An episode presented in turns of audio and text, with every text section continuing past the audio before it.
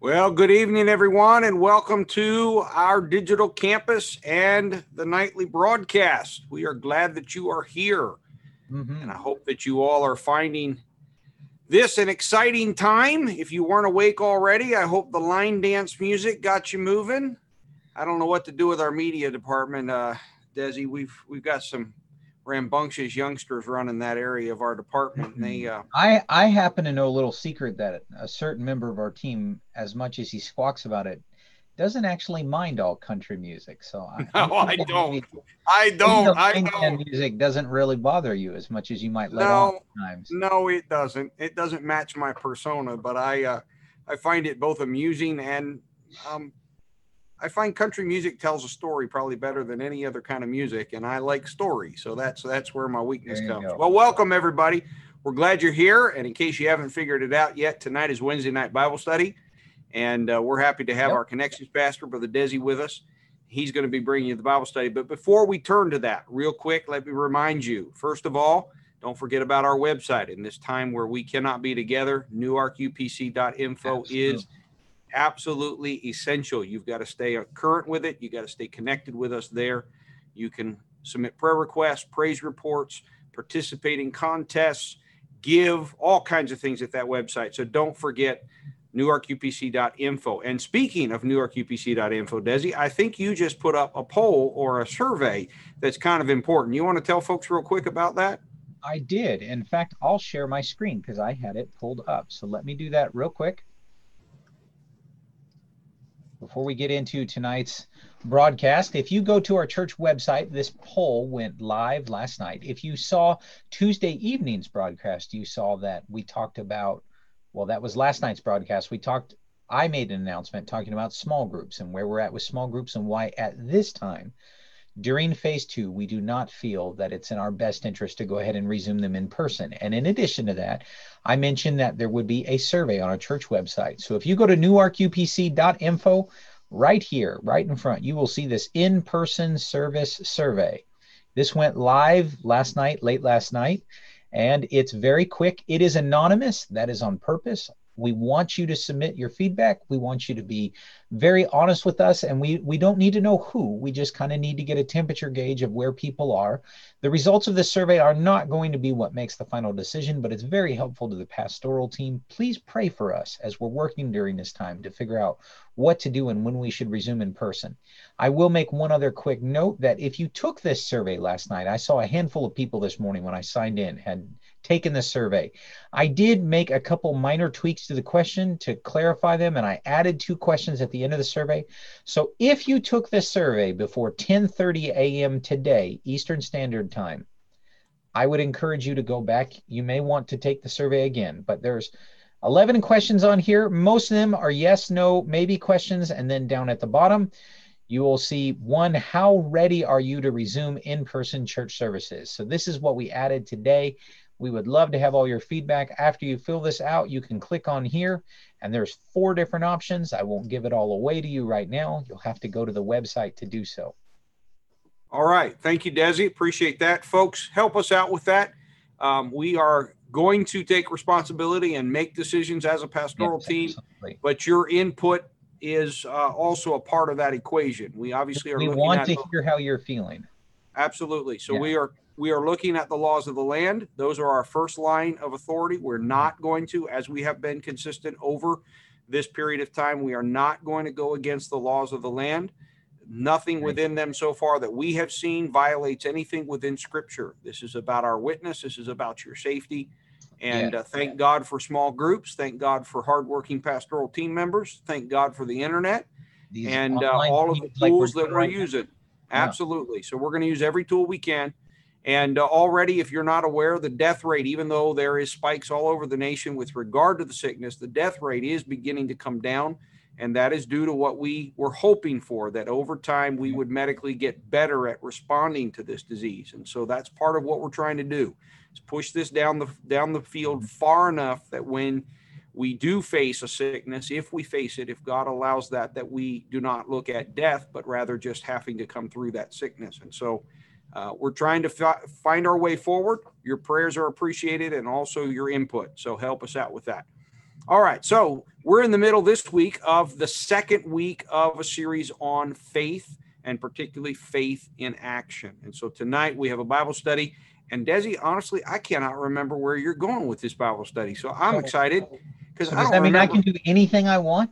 I I think you could have anyway. I mean, we don't we don't really control each other when no, it comes to we don't. So, Collectively, uh, as a team, we we do meet every week. In case you didn't know that, we do meet every week, and we discuss and prayerfully consider where to go next, and we try to plan a little bit ahead of time. But we don't actually script for each other what they have to do. I was. That's right. That's right. So I think I'm going to get out of the way and uh, turn it over to you, and then I'll I'll jump back in at the question and answer time, and uh, we'll see see where we're at. So I'm going to turn it over to you, Desi, and uh, take it away. Thank you. All right. So tonight, I have the privilege of bringing together our Bible study. And what we're going to talk about tonight is a continuation, as Stephen already mentioned, of this second week in our faith series. And I want to continue that discussion. And all throughout the last couple weeks, we've been looking at faith from different angles. We've been looking at different characters in the scriptures and how they demonstrated their faith. And so tonight, I'm going to take a little bit of a different tack, and we're still going to talk about faith. But rather than exemplifying perhaps what faith is, at first, I want to spend a little bit of time talking about what faith is not. I hope throughout this series, you've come to realize, pardon me,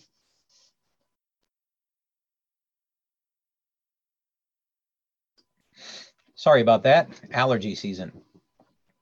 My hope is that during this time period, you have come to see, as we've been talking through these different examples of faith, that faith is not one simple thing. When I was younger in my walk with Christ, I associated faith and this idea of faith as this powerful assertion and trust and belief no matter what and what God was doing. And faith was very one dimensional to me in my earlier walk with Christ. And as I have continued to study and read the scriptures, quite frankly, as I have gotten older and life has knocked me around a little more, I've come to realize that faith is not one dimensional. In fact, faith is multifaceted faith has many, many different aspects to it, and it's beautiful. It's rich. It has lots of different viewpoints. I won't give it away, but tomorrow night, Pastor Stephen is doing our final broadcast on faith, and he's going to present another angle that we have yet to cover on faith. And so I'm hoping throughout the last two weeks, you've seen that this biblical idea of faith is very rich. It's very multifaceted. In other words, it's got lots of different angles to it. And I tend to think of faith now as I would say a beautifully cut diamond, say a princess diamond. And you can look at it and it's beautiful, but then you shine light on it, and the way that the light refracts and what it looks like will change depending on how you turn that gemstone. And in the same way, when we look at a biblical account of faith, we can look at Abraham, we can look at Moses, we can look at Rahab, we can look at Joseph, we can look at other characters in the Bible, and we'll see all these different aspects of faith. And so, which one is it? Well, they're all faith, and it's shown differently throughout the scriptures depending on where you look. One of the things that I hope has become very, very clear by now is that no matter where you look in the Bible, faith is always associated with action. Please hear me say that again. Faith is associated with action. Nowhere in the scriptures is there an idea of faith and it's simply some sort of mental assent. It is not just this idea in your head. You don't mentally check a box and decide, I believe in God. I've made the decision. I believe in God. I believe that Jesus saved me, and that be a descriptor of biblical faith. Now, I'm not taking anything away from that. We do need to believe in God. We do need to believe that Jesus came and died for us and that he came to save us. But that alone is not biblical faith. That's a mental exercise. Biblical faith is always, always, always, always, always carried out in action. Biblical faith is a choice, and biblical faith is followed by action. I really, really like the way that Brother Moss put it last week in his Bible study on faith when he said that faith is believing in and acting on God's revealed will. And that's very, very important because I'm going to lean into that a little more tonight. Faith is always associated with action, but specifically, it's believing in and acting on God's revealed will. And the reason that's important is because while faith is always associated with action, not all action is an act of faith. Every time that we make an action doesn't mean that we are exercising biblical faith. But every time that we exercise biblical faith, we will take action in some way. And so tonight, we're going to dive into the scriptures. I'm going to go ahead and share my screen in just a moment, and we're going to do a slow read, not honestly as slow as I would like to for the sake of time, but we're going to do a slow read through a couple different, actually three different passages of scripture. And I want to point out a few things. Now, tonight, I am going to be using some online resources. I'm doing this on purpose, very intentionally. So that way you can, in your own time, look this up for yourself, and hopefully you can make use of these tools. Everything I'm going to show you tonight is free. It's online it's readily available to you. All you need is some sort of device that will connect to the internet. And so these are great resources that are available to any of us who would like to take advantage of them. So this time I'm going to go ahead and share my screen. And the first thing I want to show you is something called the Net Bible. And you've heard several of us mention this before. The Net Bible is the New English translation. This Bible is a very, very academic, scholarly ordered translation.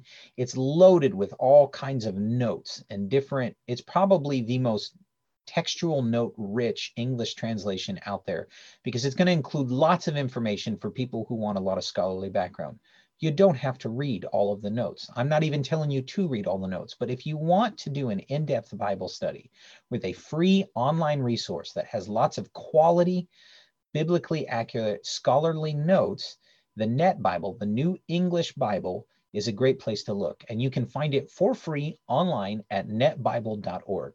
So, the first passage we're going to look at tonight is the temptation of Jesus.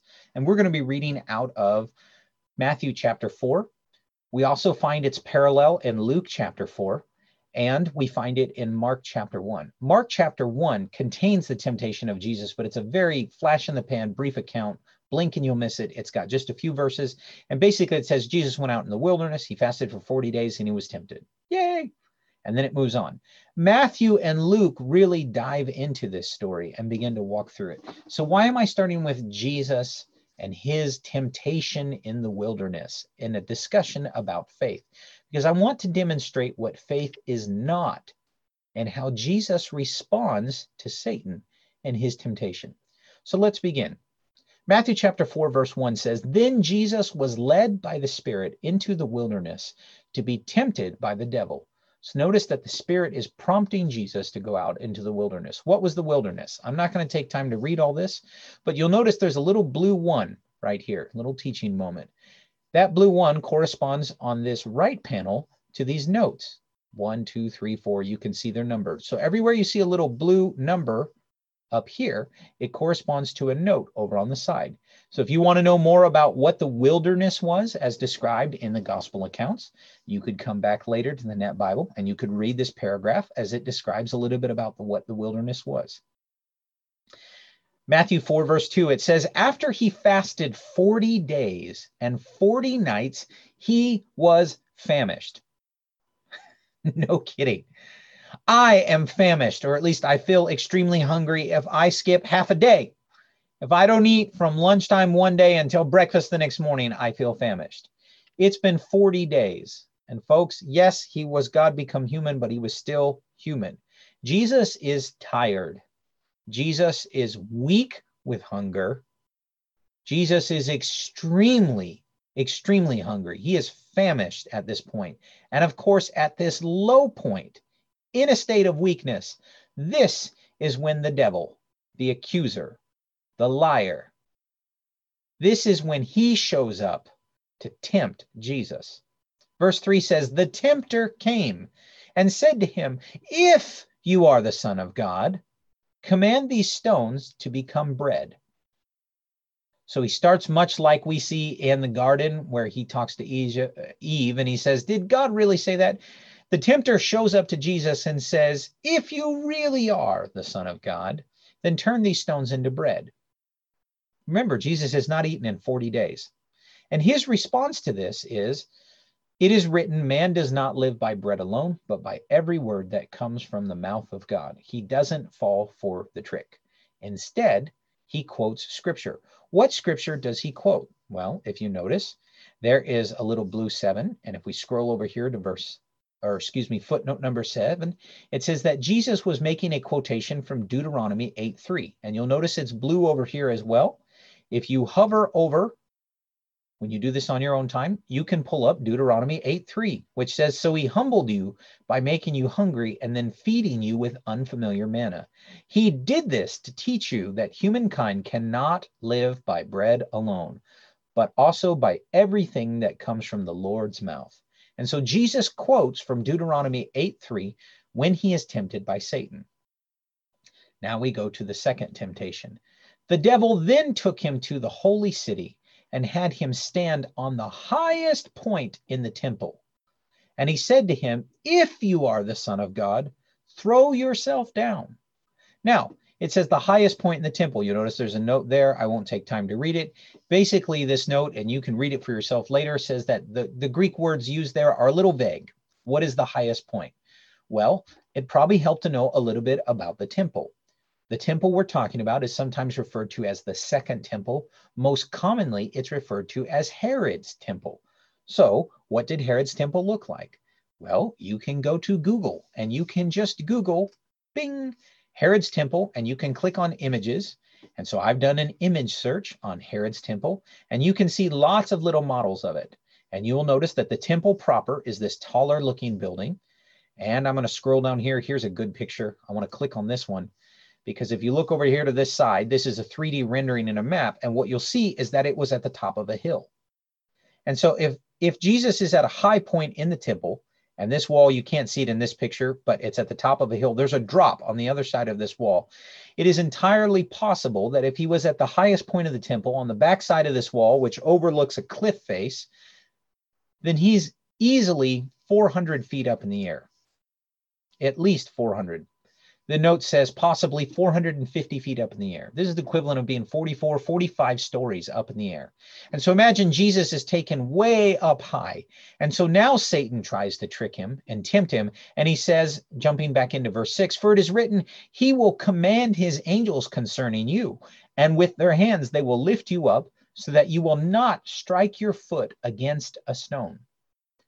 So this is the Desi Lugo paraphrase. Satan takes Jesus up to a very high point, and he's now looking over a cliff face and he says, Oh, yeah? Well, if you're the Son of God, and then Satan flips it back on Jesus. He tried to appeal to his pride and he said, If you're really the Son of God, why don't you turn those stones into bread? Jesus responds by quoting scripture. So here, notice this Satan quotes scripture back to him. The attempter quotes scripture back. And you can find where it's found Psalm 91, verse 11. For he will order his angels to protect you in all you do. And Psalm 91, verse 12. They will lift you up on their hands so you will not slip or fall on a stone. Now you can read in the footnote here where the Net Bible points out that yes, Satan is quoting from Psalm 91, but he's taken the verses out of context. So even when Satan uses scripture, he's still trying to twist it. Satan tempts Jesus to prove that he's God by saying, Jump, demonstrate to me your power. If you really are who you say you are, then when you jump, the angels will catch you. You won't fall to the ground. Scripture even says so. And then he misquotes out of context Psalm 91, verse 11 and verse 12. Verse 7 of Matthew chapter 4. But Jesus said to him, Once again it is written, You are not to put the Lord your God to the test. Jesus quotes back to him from Deuteronomy 6, verse 16 You must not put the Lord your God to the test as you did at Massah. So Jesus again does not fall for this temptation. And then finally, the third temptation, verse 8 again, the devil took him to a very high mountain and showed him all the kingdoms of the world and their grandeur. And he said to him, I will give you all of these things if you will throw yourself to the ground and if you will worship me. And then you can read the notes down here about what it means to worship. It's not just simply the idea of bowing down, but it's an admittance, uh, it's a posture, it's a position. It's a way to publicly acknowledge that someone is of higher rank than you. Satan isn't just saying, bow down and I'll give you the kingdoms of the world. Satan is saying, put yourself lower than me. Acknowledge me as more powerful than you, and I will give you the kingdom of the world. Luke chapter 4 also contains the parallel of this. I like one of the things that Luke's account points out. Verse 5 of Luke chapter 4, it says, Then the devil led him up to a high place and showed him in a flash all the kingdoms of the world. And he said to you, and he said to him, Excuse me, to you I will grant this whole realm and the glory that goes along with it. Now, watch this. For it has been relinquished to me, and I can give it to anyone I wish. So then, if you worship me, all this will be yours. Why do I point out Luke's account in Luke chapter 4? I love that little added detail how Satan admits that this power, he's not making this up, he has been given authority over the world. Paul in Ephesians refers to him as the prince of the power of the air. He does have power and authority on this earth. But in his conversation with Jesus, keep in mind, this is God become human. He admits that this power he has has been relinquished. That means it's been handed over to him and it's a temporary place. So he says, Look, somebody else gave me these kingdoms and I'll give them over to you if you'll acknowledge me as more powerful and superior to you. I just love that little note. So even when he's offering and tempting Jesus power that he has, it's borrowed power that he has that came from another source of authority. Let's jump back to Matthew chapter 4, verse 10. Then Jesus said to him, Go away, Satan, for it is written, You are to worship the Lord your God and serve only him. Where is that a quote from? Deuteronomy 6:13 says, "You must revere the Lord your God, serve him and take oaths using only his name." And then verse 11 of Matthew chapter 4, then the devil left him and angels came and began ministering to his needs. I'm going to stop sharing my screen for a few minutes. We'll come back to that. So, why start here with this story of Jesus' temptation if we're having a discussion about faith? And specifically tonight, I told you that we're going to talk about what faith is not. Here's why. I believe that this story of Jesus and his temptation out in the wilderness is an excellent example of how Satan tries to tempt Jesus to do something. Jesus does not fall for it. And in doing so, he demonstrates to us what faith is not. Faith is always demonstrated in action in the biblical text, but not all action equals faith. Here's why I'm pointing this out. There have been times in my life in dealing with other ministers and even fellow peers of mine, even myself on occasion, I have wanted to do something for God or I felt a desire or a burden for something and I I have wanted to do this, I've prayed about it, I've talked to God. And if we're careful, what we'll do is we'll pray and we'll talk to God and we'll say, God, I see this need, or I have this burden for this thing, or I want to go do this. And we usually justify it and wrap it up in spiritual language. And it's for your kingdom. And this would, you know, advance the gospel or whatever else. And I'm going to go do fill in the blank. And then we go take a walk off a cliff and we say, God, catch me. I'm doing this for you. And if anybody asks us what we're doing, we're saying we're exercising faith and we've stepped off of this high point and we're waiting for God to catch us. And that's just like what we see Satan tempting Jesus to do at the top of that pinnacle at the tower, or excuse me, at the temple in Jerusalem, where he says, if you're really God, if you really have this power, then step off. And Satan even quotes scripture to him. Now he takes it out of context, but he quotes from Psalm 91 and he says, Step off. The scriptures say the angels will catch you. You won't smash your foot. But God didn't tell Jesus to step off the temple. The Spirit didn't direct for this to happen, it was a temptation. And likewise, in our own life, there will be times when we are tempted to do things. Maybe it comes from the enemy. Perhaps it comes from us. It may even be a good idea. It may be a wonderful dream. You may have the right motivations. It really could be for God's glory and his kingdom. But if, and please, Newark, hear me, if God has not directed you to do so, and you're ready to take a wild, reckless step, and you're going to step off that pinnacle, and the Holy Spirit has not prompted you, and the Lord has not spoken this to you, there is a very high likelihood that you're going to end up falling and hurting yourself. And there have been multiple times in my ministry where I have seen people get hurt by actions they took and they say they're stepping out in faith, but they weren't directed by God to do so. And so when they step out, they fall and then they get hurt and then later they're at a very low point or they may have a crisis of faith or their, their spirit is crushed and they and they think where are you god? What happened why did you let this happen to me? And sometimes when we do these actions and we step out and we say god catch me he's gracious to us and he does. And sometimes when we step off that pinnacle and god has not directed us we fall. You would think it was crazy if I got up on the roof of my house and we broadcast live from there, and I said, I, I want to show you all what real faith looks like. So tonight I've climbed up onto the roof of my house, and to demonstrate what real faith is, I just I believe that God is going to catch me, and I'm not going to get hurt, and I'm going to jump off the second story roof of my house, and and as we're broadcasting live, God is going to catch me, and I'm not going to touch the ground. And that would terrify all of you. And you think that is absolutely ridiculous. Desi, what are you doing? We wouldn't do that in the physical realm.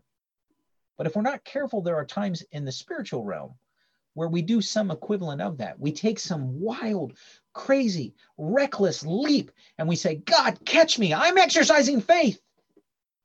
But the biblical definition of faith, as Brother Moss so clearly demonstrated last week, is when we believe in and we act on God's revealed will. If God has not directed you to do something, and you're ready to take some reckless action, it's very likely that you're not stepping out in faith. You're just simply stepping out. And sometimes when we just simply step out, we get hurt. And the more reckless the action, the more badly we can get hurt. Now, let me balance all of this by saying there are times when God does call us to step out in faith, to use that church language, step out in faith. And He's calling us to do something big and bold and audacious, and it's scary as all get out. But you know that God has spoken to you. You know that the Spirit has directed you to do that. And when that is the case, step out, my friend. That is exercising faith but you preemptively deciding that you're going to do something and then having a quick prayer and saying, God, support me in this, and stepping out without his direction, that is not exercising faith. Just as Jesus was tempted by Satan to step off that high pinnacle and demonstrate his power, and he resisted that temptation because it did not come from God, there are times in our life where we are tempted or we have ideas to step out in some wild, crazy, bold, audacious way. And if it didn't come from God, there's a high likelihood that we'll get hurt. Hear me, there are times when God is very gracious to us and he catches us and he can even redirect our course as we're in action. But don't live life that way do live a life of faith. Please hear me. I am not saying not to live in faith. I am not saying not to act in obedience, but it's dependent on God's revealed will. It's dependent on God telling you to do so first. So let's jump back in. I'm going to share my screen. We're going to read a couple more biblical passages that demonstrate in the New Testament this wild, crazy step of faith. Here we are in Acts chapter 13. I'm going to jump over to the New Living Translation because I don't need textual notes for this. I just simply want to share these stories. This is often referred to as Paul's first missionary journey. And so, starting in Acts 13, verse 1, this is out of the New Living Translation, it says, Among the prophets and teachers of the church at Antioch of Syria were Barnabas and Simeon, called the Black Man, Lucius from Cyrene, Manaen, the childhood companion of King Herod Antipas, and Saul. One day, watch this, please don't miss this. Acts 13, verse 2. One day, as these men were worshiping the Lord and fasting, the Holy Spirit said, They did not come to this decision by themselves. They were worshiping, they were fasting. Implied with fasting is prayer. So I'm going to say they were praying, and the Holy Spirit said, Appoint Barnabas and Saul for the special work to which I have called them. So, watch this. After more fasting and prayer, because they were just called into something wild and crazy and radical and new, This church is already cutting edge. You want a wonderful message? Go back and listen to Stephen's message. You can find it in our media archive on which church are you? Are you going to be Jerusalem or Antioch? The Antioch church for its time, this was the cutting edge church. This was the one reaching out into the Gentile world. This was the mixed congregation church. This was the church that was trying new and crazy things. This is the church where Barnabas went and got that young radical zealot Saul, who had persecuted the church before, and he brought him back and they began training him in ministry. And now they're there and they're working in this environment and they're doing weird, crazy, wild, faithful things that Jerusalem is not trying, and in an atmosphere of worship. During a time of prayer and worship and fasting, the Spirit speaks and says, Appoint Barnabas and Saul for the special work that I have called them. And so, after more prayer and fasting, the men laid their hands on them and sent them on their way. And thus begins a journey that later in the book of Acts is described as men who turned their world upside down. The most radical missionary, the most zealous evangelist of all time for Christianity, started out of Antioch and took this crazy step of faith where he and his traveling companion Barnabas go out and they are going to broadcast this gospel message to the world. They're going to reach out into Gentile communities, but it started after prayer and fasting when the Holy Spirit directed them to do that. And now, one more passage because I know I'm out of time. We're going to jump over to Acts 16. We're going to start in at verse 6. Now we're in what's referred to as Paul's second missionary journey. This time, Silas is his missionary partner. Verse 6 of Acts 16 says Next, Paul and Silas traveled through the area of Phrygia and Galatia. Watch this because the Holy Spirit had prevented them from preaching the word in the province of Asia at that time. The province of Asia, as in the Roman province of Asia in the ancient world, not as in the Asian continent, but today what we would call modern Turkey. The Holy Spirit had prevented them from preaching the word in the province of Asia at that time. These men are on a missionary journey. They are doing God's will. They're seeking after his will. They are planting new churches. They want to go establish churches in this new area. They are trying to get into the Roman province of Asia, again, modern day Turkey. And the Spirit says, no, don't go there. Don't try to start a church in that location. So watch verse 7. Then coming to the borders of Mysia, they headed north for the province of Bithynia. But again, the Spirit of Jesus did not allow them to go there. So instead, they went on through Mysia to the seaport of Troas. So twice in this little passage, they have tried to go somewhere, and the Spirit said, No, don't do that. Don't head in that direction. And so these men are acting in faith. They're actively on a missionary journey. They are working to establish new churches. And as they're doing the work of the gospel, the Spirit says, No, don't start that. No, don't go preach in that area. And they listened. And verse 9 that night, Paul had a vision. And a man from Macedonia and northern Greece was standing there pleading with him, Come over to Macedonia and help us. So we decided to leave for Macedonia at once, having concluded that God was calling us. Who was calling them? God was calling us to preach the good news there. So twice the Spirit has prevented them from going somewhere. Now they're seeking direction. Quite frankly, they don't know what to do. We don't know how long they paused. But that's a good life lesson. When you don't know what to do, pause. Continue what you know to do, but don't try something new. And they waited for the Spirit to speak to them. And once they were sure that the Spirit was directing them, they stepped out in faith again. So, biblical faith is always associated with action. Biblical faith involves us stepping out Biblical faith calls us to look forward. One last resource I want to share with you before we end. This is the Bible Project. You've heard me mention this before. I love what this company is doing. They put out all sorts of wonderful short animation videos that walk through different scriptural passages. They give books of the Bible overviews. They do different um, word pictures and word studies. I'm a very visual person, so I like this medium and the way that they presented this.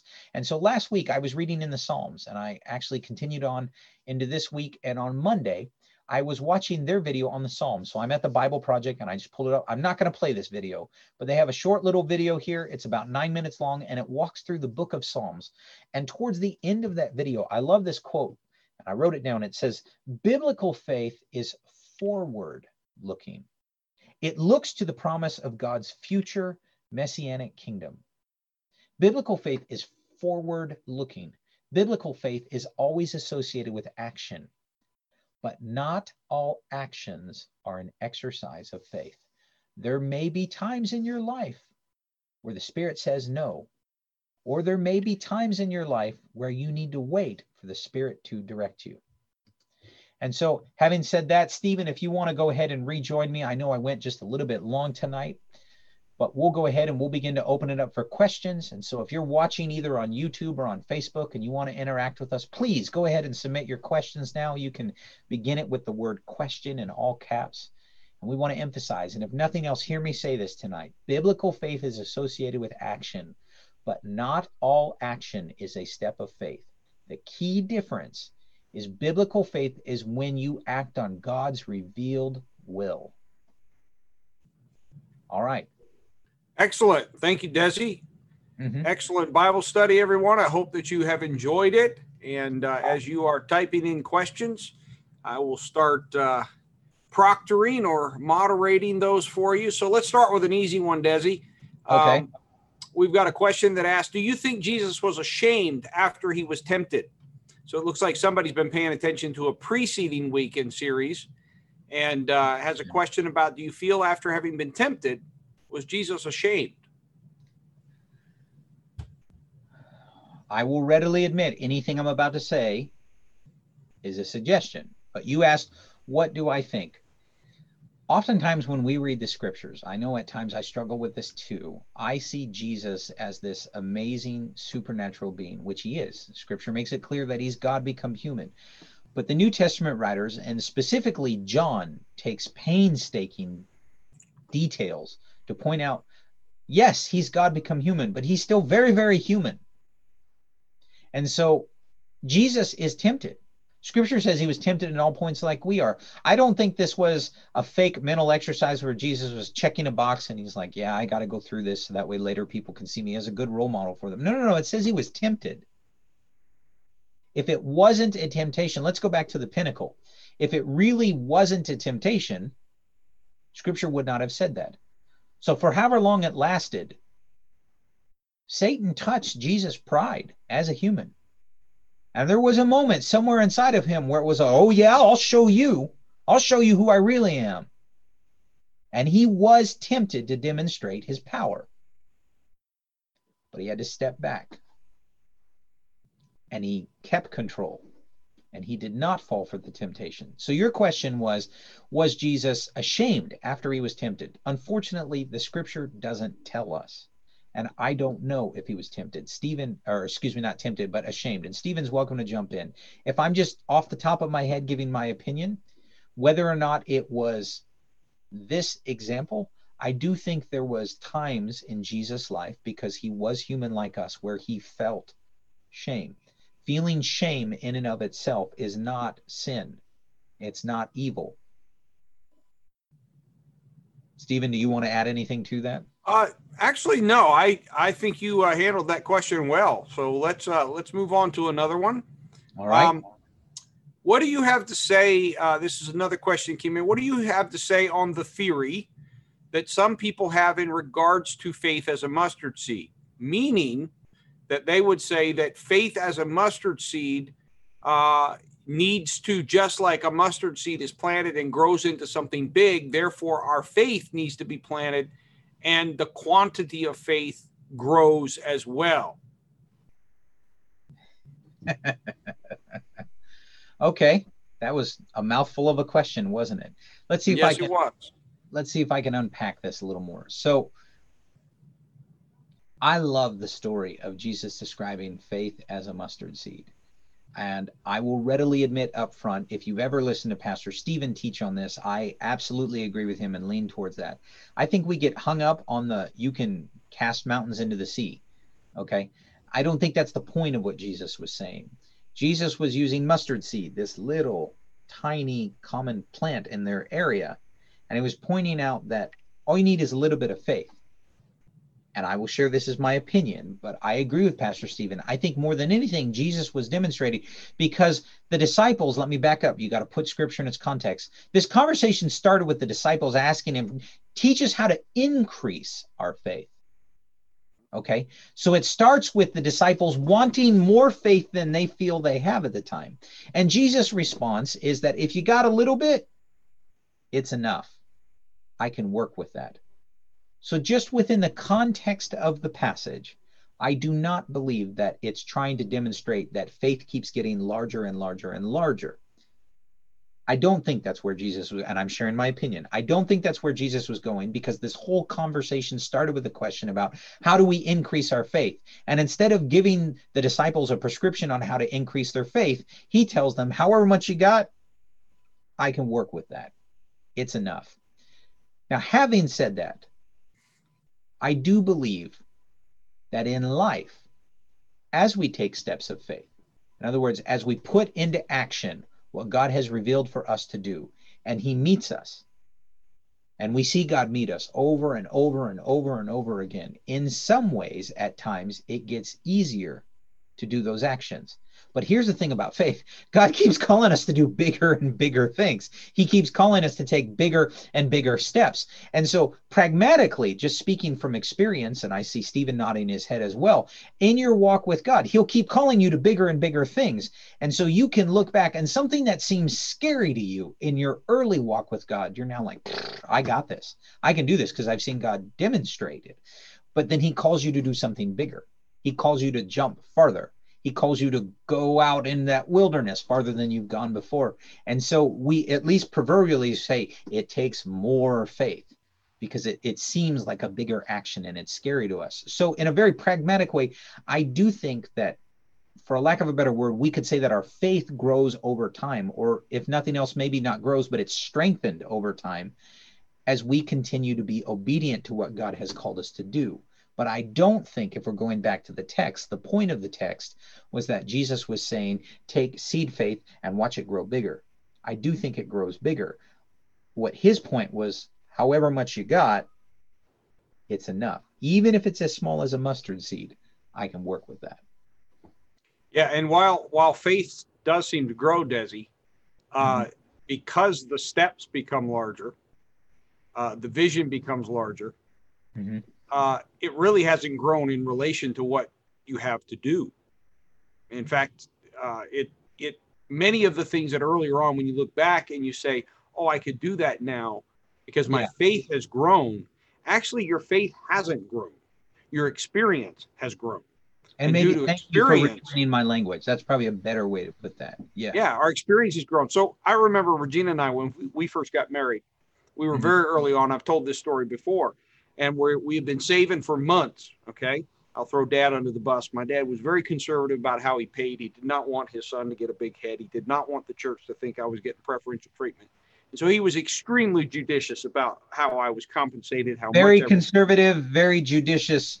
I can name another word for this that you're dancing around, but uh, we'll don't name it because dad, dad might come and get you for it. But uh, but the point is, is that he was very careful. So Regina and I had been saving for for months uh, and it wasn't for something uh, frivolous, but we've been saving for months for something that we needed, and we we had saved, and we're very close to having a thousand dollars. Okay, one thousand dollars that we had saved up. And I remember sitting yeah. in a service, and the Lord speaking to us, and and I leaned over to my wife, and I love my wife because she has always been in lockstep with our giving. We've always been in agreement with that. We fought about everything else, but when it comes to giving, we not generosity. You understood nope, giving. not generosity. Thankful for her, her parents, her heritage, my parents, my heritage. And so I leaned over and I said, "Babe, I feel like," and I'm like, my heart's dropping because it it was hard. We were we were scraping. We were trying to get this together, mm-hmm. and I felt to give this thousand dollars. It was actually to Albert Stewart, who was a missionary to Liberia.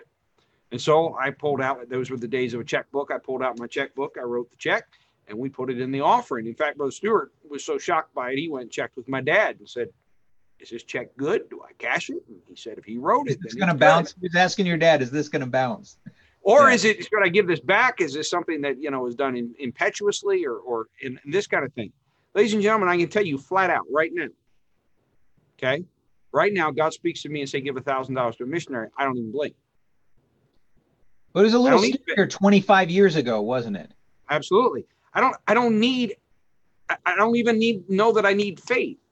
Uh, you know, when I first started paying my tithes, and is God going to be faithful? Or, or I think right. I, I, needed faith, but now I don't need faith because I have experience. But it's a so whole other ball game. As I your experience has grown over time. That's exactly right.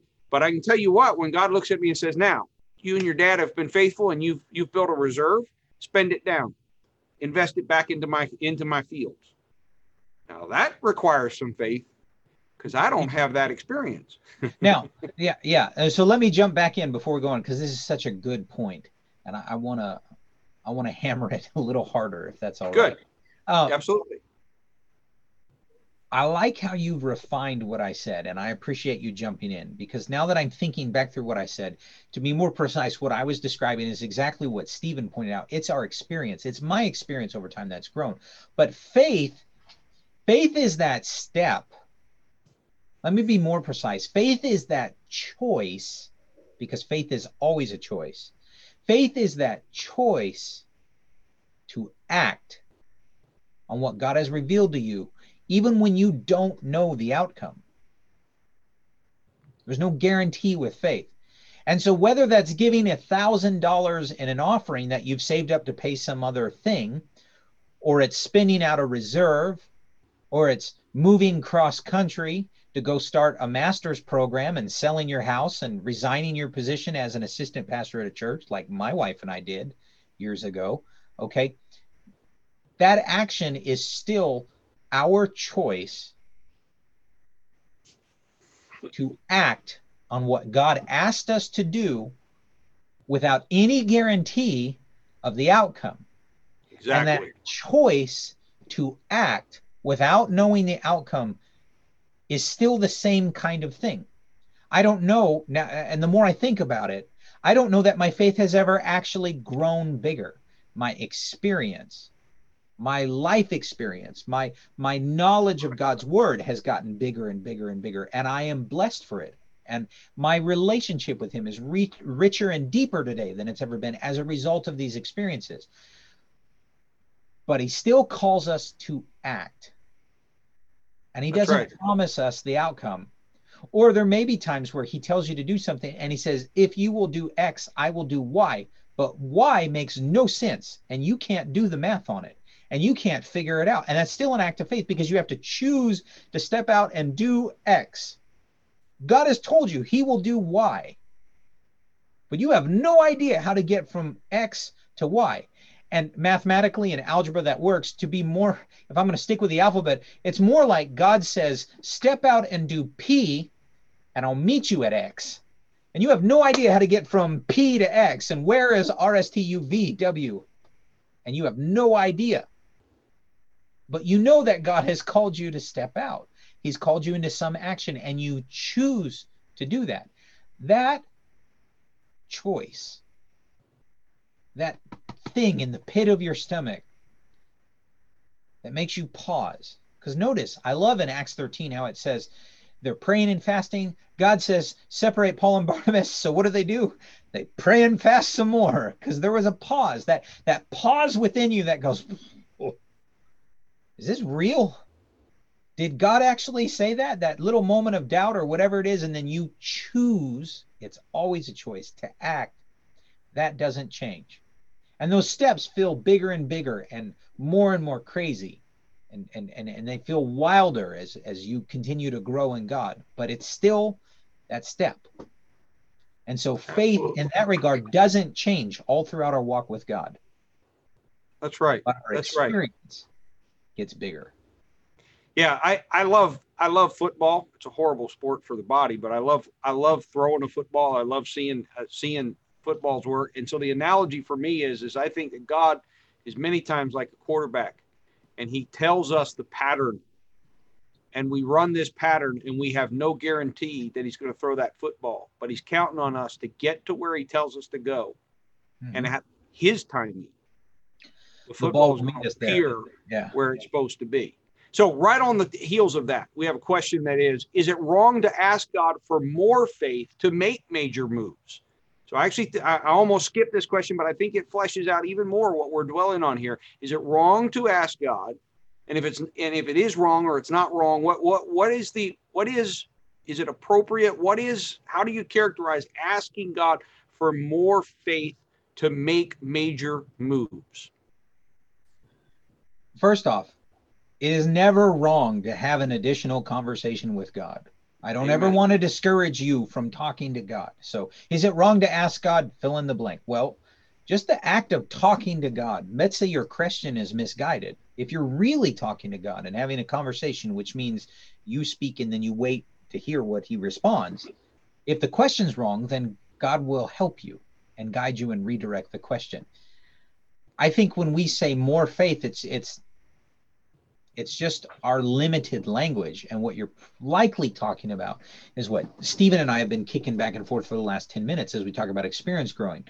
I don't think it's wrong to talk to god. Maybe maybe i wouldn't word it as saying god i need more faith but i absolutely hear me it is totally appropriate to speak to god. And he says something to you. And then you come back to god and you say this really scares me. This is big. I'm I, I'm uncomfortable with this. And as you grow more and more comfortable talking to God, there have been times in my life, Stephen brags about this. I don't know that I brag, but there have been times in my life where I've just said, I, I don't want to do that. I think Stephen delights in telling God, I don't want to do that. I don't know that I delight in it, but it is appropriate to come back and God and say, God, I heard you say to do fill in the blank, and this scares me, or I, I- I don't even know how I'm going to. God, would you help me with this?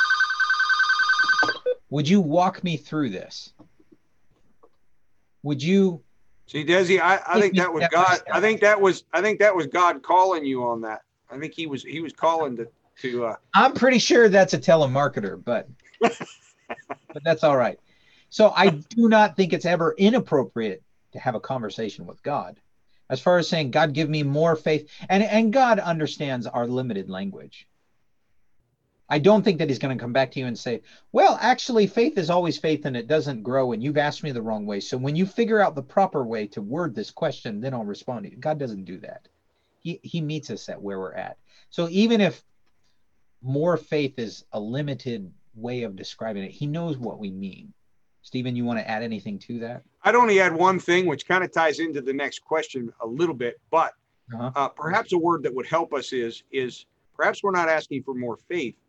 We're actually saying, God, and I want I don't want to steal tomorrow night's message, which I was kind of doing. I, I thought about it. See, Stephen and I know where we're going tomorrow night, and if you just heard me answer that, and you're like, he kind of sidestepped that one. Tune in tomorrow night. but I, I think I think a word that would help is God help me to trust more. I think trust is very much tied up Yeah. in faith. Faith is in action, but trust is perhaps the feeling we're looking for, that which allows us to become peaceful and calm in the midst of a crazy circumstance. And so I think that might be a helpful word to, to contemplate and Yeah. think about there. So tying into our fruit of the spirit that we've been studying over this last trimester, we have a, uh question that comes in that says, "Is faith Okay. part of love?" And uh, they take their inspiration from a Tauren Wells song that says, "Love is action." So, is faith part of love?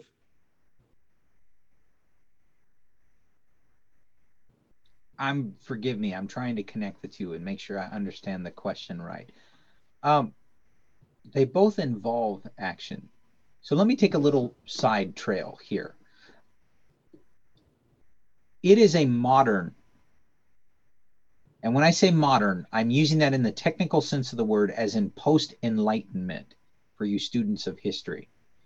It is a modern conception that we can somehow separate our mental thoughts from what we do with our body. And when it comes to our Christian service, that it's somehow up here in our head and it's separated from our action.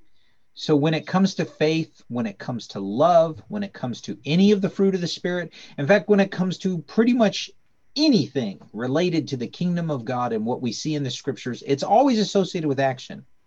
Nowhere. I challenge you. If you think you can find it, please come back and talk to me. I challenge you to find anywhere, anywhere in scripture that doesn't involve some action on our part as we respond to God.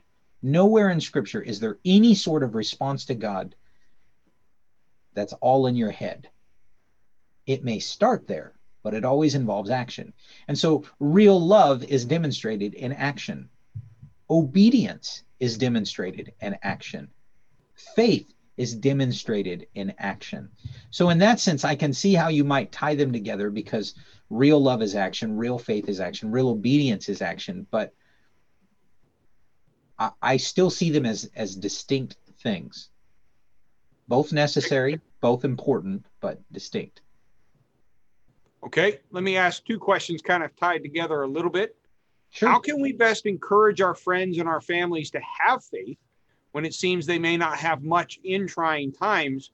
And then, right alongside of that, is how do we support those when they may have stepped out in faith and were hurt, probably because it wasn't under God's instruction from the beginning? Uh, how, how do we both encourage people to step out in faith, to hear the voice of God, to have faith? Yeah. And yet, how do we also encourage them when perhaps they stepped out within their own mind, within their own, and it wasn't under God's direction? It's kind of two sides of the same coin. So both of those involve because here's another descriptor of faith that we see. Again, going back to action, you're going to hear me say this over and over and over. Another way that faith, talking in that broader scope of faith, and is we see this multiple times in scripture as it's described as a walk, a walk of faith. And so when you are supporting family members, friends, fellow brothers and sisters, and you're trying to encourage them to take a step of faith, or they have taken a step of faith, and by the way, sometimes we take a step of faith, and God did tell us to do it, and we still get hurt, but it's not because we didn't step out of faith, it's because our expectations weren't met. We anticipated a different outcome. And that, that's another topic for another time that's related to this. Sometimes God does speak to us and tell us, take this action. And then we step out in faith and take that action. But the outcome is not what we anticipated. And then we're hurt and we're disappointed because what just happened here? Well, you did what God told you to do, but He didn't respond the way that you expected. And so you may come across a, a, scenario where you're encouraging a brother or sister or a friend, a neighbor, a family member, someone, and they did step out in faith. And God really did tell them to do something, but they're hurt because God didn't respond the way that they expected him to. But whether it's that or they just took a leap and then ask God after they took the leap, even if it's that, we walk with people. And so when you're encouraging people to step out in faith, you be an encourager. You be part of their life. You walk with them. You call and you check on them. You pray with them. One of the things I love about the analogy of a walk is that it doesn't say sprint. And there are times when we run. Paul talks about running this race, but there's a lot of walk language, which is good because sometimes faith, we, tend to associate faith with like the big, crazy jump off the pinnacle kind of moments. But a lot of faith is putting one foot in front of the other and you getting up each day and you just doing what you know is right and you're trusting that at the end of this journey, because remember, I like this quote from the Bible Project biblical faith is forward looking. So our faith walk looks down the road towards our eventual goal, our outcome, eternity with Jesus. And there are many days where biblical faith is just putting one foot in front of the other, and you just walk. And so, getting people to live a life of faith, encouraging people, you come and you walk with them you've got a friend or a family member or someone you know, a brother or sister, and they've stepped out in faith and the outcome didn't end up like they thought. Don't try to justify it. This is another topic for another time, but I've learned you don't need to defend God. He does not need you to defend him. You don't need to rationalize it. In fact, you'll probably cause more damage than good. You just come alongside and you say, I am so sorry. I, I hurt with you. Is there anything I can do? And maybe there's not. And maybe it's just your gift of presence. Does that help, Stephen? Yeah. Answer both All sides. Right. This is this is unfair. You got one minute left, and I got like three big questions. So I'm gonna I'm gonna lightning round you. I'm gonna push you into it. So first two are kind of linked. So, Okay. how, whenever we're being tempted with scripture being twisted, whether by somebody else or by the devil or by our own mind, how, how do we determine whether that scripture is being tempted? And then, right alongside of that, does God ever direct us to take steps of faith that may place us in opposition to authorities within our lives? How does authorities and the word and how does all of that interplay? And then there's acts of faith, which many times God is going outside the boundaries of what we feel comfortable and safe with. How do we distinguish those? How do we know when it's him and when we're actually? Well, you burned up my minute just asking the questions, but I know. So let me see. If, I'm not a Ross, so I'm not good at the lightning yes no answers. But here we go. This is why, and hear me. This is why you must, you must, you must, you must get in the Word and read it for yourself. Satan quoted Psalm 90. He quoted Scripture to Jesus when he tempted him. Now he took it out of context. Why did Jesus not fall for it? Because Jesus knew the Scriptures. So you must dig in it for yourself. You must learn the scriptures for yourself. So when you are tempted, or even if it were an authority or someone who comes to you who you respect and they throw scripture at you, if it's out of context, you're going to know that if you know your Bible. Everyone must be a student of scripture. That does not mean everyone goes to seminary, but every disciple of Christ must be a student of scripture. So that's how you help guard with that. And then, secondly, the question about authority what happens and you end up stepping out and it, and it looks like you're going against authority? That is an awful, awful place to be. And I have been there. And most of us, somewhere in our walk with God, are going to end up crossing swords with someone in authority who we respect, who's in a position of spiritual authority, but they see things differently. And you pray for grace and you pray for humility and you pray that you are able to have a conversation with that person and you say, I love you and I respect you but this is what God has asked me to do. And if you are certain and you are confident this is what God is asking you to do, God's voice trumps human authority. Rarely are they in conflict, but sometimes they are. And when they are, God's voice trumps human authority. And when that happens, you pray, you pray a lot for God to give you wisdom and guidance on how to handle that situation and you treat that person in authority with grace and dignity and mercy.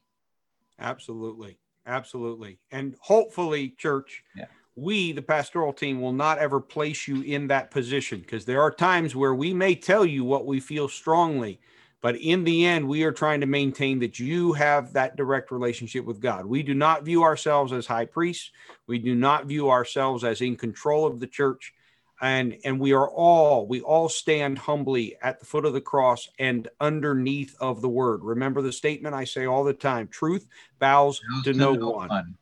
truth bows to no one. All right the last lightning question. I got to do it or one of the little ones is going to be mad at me. There's two of them in fact two little ones that are asking the same question. Basically if god knew that he was going to be tempted which it seems he would because he's looking ahead why did he have to be tempted, or did he know what he was going to do? How did this all work? Now, Desi, you got to, in 15 seconds, answer the whole thing of free will and time. Go. I can't. I'm so Scott, where were the dinosaurs? And I get, can you explain free will and temporal around reality? all right. All right. So here's what I'll do. What All you right. got to do. No, no, no. It's really simple. You just need to talk to Dinah and Jasmine Tatro. They're the two that are asking those questions. And uh, I'm kind of proud. Two little girls. Well, one of them's a little older, so she's Well, probably not one of them- calling her a little Yeah, girl. one of them's one of them's a little closer to a teenager now, but yeah, exactly. But questions. they both were they're both asking this question of how did Jesus as being God, how does his foreknowledge intersect with then this temptation, this unknown piece? So, I can So, give uh, you one of my favorite answers. And hear me, young ladies. I was in my 30s before I learned this answer and I became comfortable with it. Stephen knows where I'm going. This is one of my favorite answers. And it took me till I was in my master's program until I became comfortable with this answer. And I delight in it now because I also see it as part of my faith walk with God. That is an excellent question. I don't know.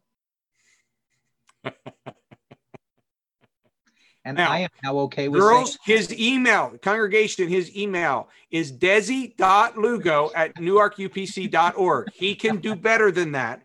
I agree that's a great answer, but he can do better than that. So barrage him with an email and he'll respond to y'all. Maybe he'll post it on the newarkupc.info website. We expect a one-page treatise, Desi, on on time and free will and choice and foreknowledge yeah. and how they intersect there. Ladies and gentlemen, we are out of time. We are way out of time. We Thank have had a so great night tonight. Thank you, Desi, for a great Bible study. Go to our church website, fill out that survey. Absolutely. Help us out if you've got prayer requests, if you have praise reports, if you want to yeah. vote on our puppet, our sock puppet contest. Oh, Is yes. that still live? That ends Saturday night at 10 o'clock. So get your votes in for the sock puppet okay, so, contest. That's coming down in just a few days at 10 p.m. All right. So some little ones and some big ones are counting on your votes there. You can There's some really cool. Have you looked, Stephen? I have. There's there some are really some cool really good photos. Some of you did some really cool things. Absolutely. I was very pleased. Absolutely. And we're going to have a great Friday night. You don't want to miss Friday night with friends. I'll be with you tomorrow night. You've already heard that in the broadcast. Everybody, thank you for being with us. God bless you. Thanks so much for joining us. This ends our Wednesday night Bible study. Have a God great night, you. everybody. Have a good night. Good night.